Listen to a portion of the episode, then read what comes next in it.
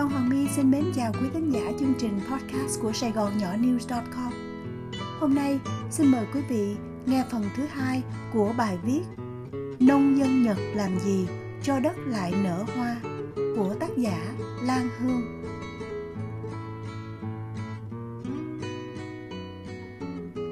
Nhận lời gợi ý của Aki nấu một bữa cơm Việt Nam để mời các bạn nông dân trẻ, tôi ngừng đi thăm ruộng vườn một buổi chiều lui cui làm mấy món thưởng thức của nội trợ Việt với miếng gà, gỏi gà, chả giò và xôi vò cho bữa sáng hôm sau mà trời sập tối hồi nào không hay. Aki bận rộn với lũ con nhưng lâu lâu cũng chạy vào xem chị Hương có cần gì không. Thoáng nghe tiếng chào khách ngoài cửa. Tối nay một đôi vợ chồng khác, trẻ măng, chồng là anh B, một nghệ nhân làm nữ trang, vợ là chị C, kiến trúc sư. Cả hai đều từ thành phố mới chuyển về đây. Cũng tâm huyết như gia chủ, hai vợ chồng nghệ sĩ này bắt đầu với khu vườn thật nhỏ, chỉ năm thửa, mỗi thửa khoảng 500 mét vuông, nơi người chủ trước trồng tỏi và đã có 15 cây đào. Cải tạo lại đất và mua cây nho giống đã 2 tuổi về trồng, anh nghĩ đến việc chăm bón thu hoạch nho có chất lượng tốt để làm rượu vang, mang nhãn hiệu của riêng mình. Anh bảo, bạn bè mình khi còn ở thành phố thì làm có tiền, nhưng gu thì không có. Họ có thể quanh năm ngày tháng ăn đồ bán sẵn ở cửa hàng tiện ích 7-Eleven mà không thấy gì. Riêng mình thì không. Đồ ăn, món nào phải có hương vị riêng của nó. Chế biến tinh tế, nguyên liệu tươi mới là cả một nghệ thuật. Nếu đã bỏ tiền ra mua thì phải thấy được cái hay riêng của từng thứ. Do vậy, mình ấp ủ hợp tác với xưởng làm rượu vang cho ra hương vị riêng biệt. Số lượng ít thôi, nhưng mang nhãn hiệu của riêng mình. Làm được vậy là vui rồi. Mở ra chủ đề về nghệ thuật thì không khí rộn rã hẳn lên. Chúng tôi cho nhau xem hình những hoạt động của mỗi người.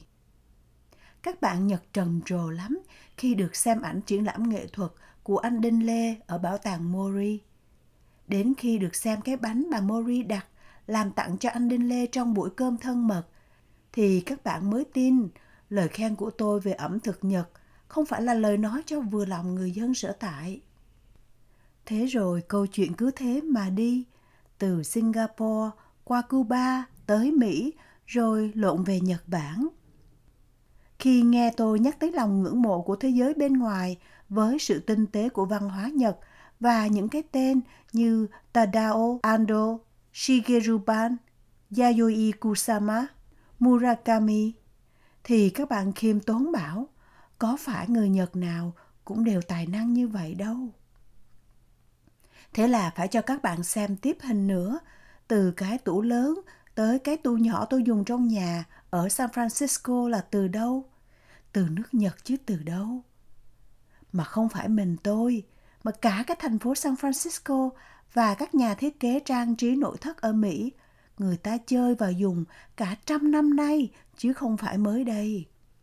Chỉ sản phẩm dân dụng thôi, chứ chưa nói đến cái quần cái áo của Izimikaye, Yamamoto, Comme des Garçons. Lực lượng fan văn hóa Nhật ở các nước kinh tế hùng mạnh phương Tây thì phải nói là xếp hàng dài. Cuộc tranh cãi về văn hóa nào cao hơn và mạnh hơn thật là bất phân thắng bại dù đêm đã khuya lắm rồi. Chỉ vì tiếng ve vẫn cứ râm ran vọng vang đều như hồi sớm mà chúng tôi có biết đâu là trăng đã lên đỉnh núi. Vợ chồng nghệ sĩ phải cáo từ ra về với mấy hộp đồ ăn Việt Nam và không quên lời mời nhớ ghé thăm trang trại.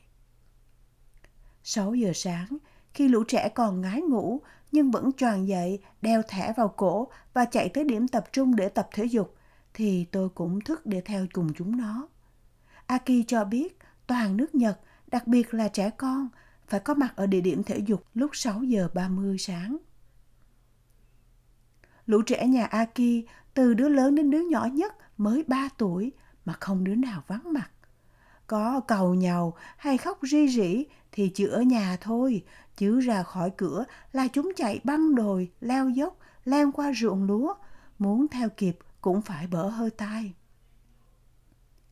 Đến nơi có trẻ con và các bà mẹ nhà khác nữa, vừa mở nhạc, vừa tập bài thể dục, vương vai đá chân. Tập xong là xếp hàng ngay lắm để được đóng dấu vào thẻ. Chỉ có thế, lại chạy về nhà, treo thẻ lên tường, ăn sáng, chào ba má, rồi sách cặp đi học ở trường, cách nhà mấy cây số.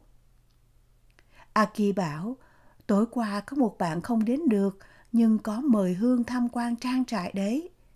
Đó là B, 33 tuổi, từng là thầy giáo dạy trẻ, nay làm nông dân, làm một mình với vài cái máy nông cụ đơn giản. Anh trồng măng tây, broccoli và mè. B cho biết, từ ngày thế hệ mới ăn ít tinh bột hơn, thì việc trồng lúa gạo không tăng được thu nhập. Trên thửa ruộng trước đây gia đình trồng lúa, anh mạnh dạn cải tạo lại để thích hợp với sản phẩm mới. Trải 20 tấn phân bò trộn với 15 tấn lá mục, anh liên tiếp trồng măng tây. Chị Hương biết không, cũng trần ai khoai củ. Em tự thiết kế dàn tưới nước nhỏ giọt như người ta, nhưng mà thất bại vì mình làm không đúng chuẩn. Tốn một mớ tiền mà không đi tới đâu. Cuối cùng em tự làm theo cách của mình, tạo vùng trũng giữa hai luống. Nước có rút là rút về đó. Mùa đông thì cái khoảng đó cũng là hướng lấy gió và hơi ấm vào. Em làm đất kỹ lắm, làm một lần để xài luôn 15, 20 năm luôn. Mùa làm việc của B bắt đầu vào tháng 2 khi mùa đông gần qua đi.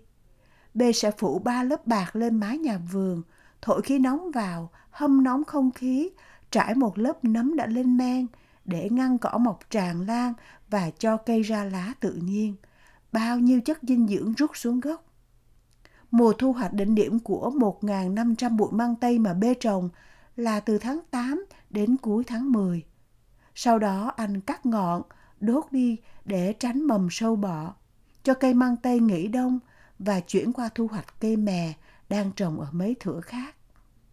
Mỗi vụ, B cũng thu hoạch được từ 480 đến 600 kg mè và tất cả đều làm bằng tay. Chỉ vào trái mè đang tượng ở những ngách lá, B bẻ một trái và cho tôi xem những hạt mè mây mẩy bên trong. Anh cho biết mè của Komagane nằm trong top 100 của bảng chất lượng ngon nhất của Nhật Bản. Hôm trước, anh đã cùng nhóm thanh niên của Komagane lên Ginza, Tokyo để tiếp thị sản phẩm địa phương mình trong một kỳ hội trợ nông sản. Vậy là mới rồi đó, không còn ngồi ở quê nhà bán cho hợp tác xã thu mua nông sản hay quanh quanh địa phương mà đã lên tới nơi phố thị sầm uất nhất nước Nhật, nơi có người sành điệu mà thi thố chất lượng ngon dở ở đời. Chị Hương, không được ăn cơm chị nấu, nhưng em phải selfie với chị để làm kỷ niệm nha. Đúng, phải có kỷ niệm, còn chị thì nhất định phải chụp em đứng trước núi phân bò và lá mục mà em là tác giả. Để ai hỏi sản phẩm của em trồng lên từ đâu thì có mà chỉ.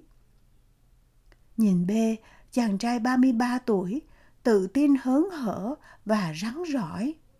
Thế hệ thứ hai của một gia đình nhà giáo, nay đã yên lòng làm người nông dân ở Komagane mà thấy cũng vui vui. Trời tháng 8 nắng nóng vậy đó, nhưng gió luồn khắp hướng và quang cảnh hai bên đường xanh ngắt những rặng tre và cây cảnh bonsai cắt tỉa cẩn thận trước mỗi căn nhà. Aki nói, sắp đến tiết thanh minh rồi, người Nhật sẽ tặng nhau trái cây, mua hoa cúc và đi viếng mộ. Vừa nói Aki vừa quẹo vào luôn vào trang trại trồng hoa cúc của anh C. Cả gia đình anh đang lựa hoa và bó mớ hoa cúc đã cắt lúc sáng sớm tinh mơ để chuẩn bị đi giao cho hợp tác xã thu mua nông nghiệp. Những đóa hoa cúc nụ vàng ươm, mập tròn và lá xanh thẫm, thơm nồng nàn. Cứ từ hoa đo xuống 65cm, tuốt lá bỏ đi thêm 30cm nữa, rồi cắt gốc, bó mỗi bó 10 cành. Ông bố anh xe đã 72 tuổi nhưng còn tráng kiện lắm. Nghe có khách Việt Nam thì hăm hở ra chào. Ông khoe, đã đi Vịnh Hạ Long rồi đấy. cũng 10 năm rồi. Chuyến đi đó do Hội Nông dân trong vùng tổ chức.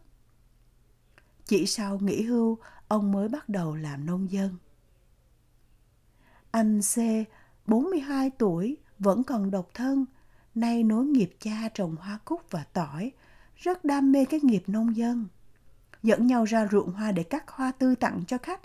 Anh C cho biết đất trồng hoa là đất bình thường bón phân bò. Sau đợt thu hoạch hoa cuối cùng vào tháng 8, anh sẽ xuống giống cho vụ sau vào tháng 9. Khi mùa đông tới, anh sẽ phủ rơm cho cây ngủ suốt mùa lạnh. Rồi khi mùa xuân về, cây nứt mầm, ra lá trở lại và bắt đầu trổ hoa. Bắt đầu từ tháng 5 là các hoa bán đều đều đến tiết thanh minh. Trả lời câu hỏi có làm thêm mùa vụ nào khác không? Anh khẳng định, chỉ một mùa thôi. Chỉ phân bò và một vụ mùa. Khi người nông dân chọn sống chỉ một mùa và chỉ dùng phân bò, thì những câu hỏi về chuyện làm gì để tăng sản lượng, tăng vụ mùa và làm giàu xem ra rất là ngớ ngẩn. Cái tiêu chí trồng vừa đủ bán, kiếm vừa đủ xài này xem ra giống cá tính dân đồng bằng sông Cửu Long quê tôi ngày xưa quá.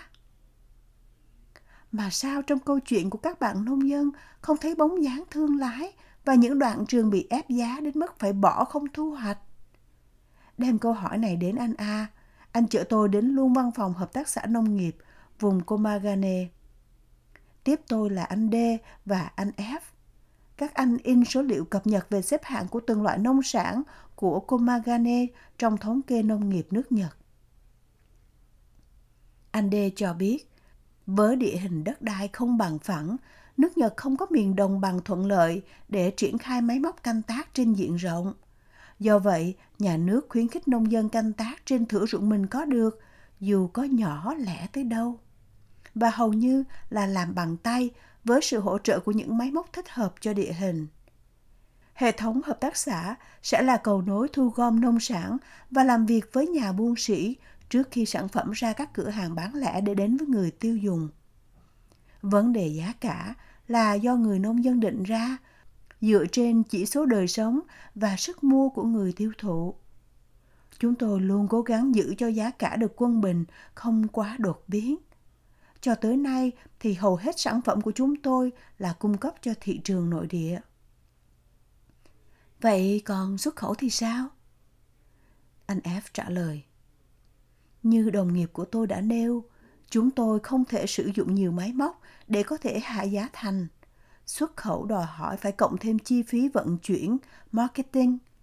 Có những sản phẩm của chúng tôi chất lượng rất cao, nhưng hoàn toàn không cạnh tranh giá cả được như sữa chẳng hạn. Quy trình xuất khẩu với số lượng lớn đủ cho một đơn đặt hàng và tiết kiệm được chi phí đòi hỏi chúng tôi phải có sự phối hợp với nhiều địa phương khác có chung một sản phẩm. Và do đó, cho đến nay, chúng tôi chưa triển khai được mà vẫn đang nghiên cứu.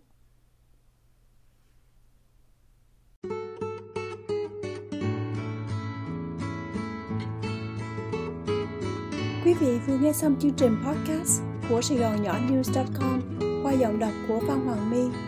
Hẹn gặp lại quý vị chương trình sau.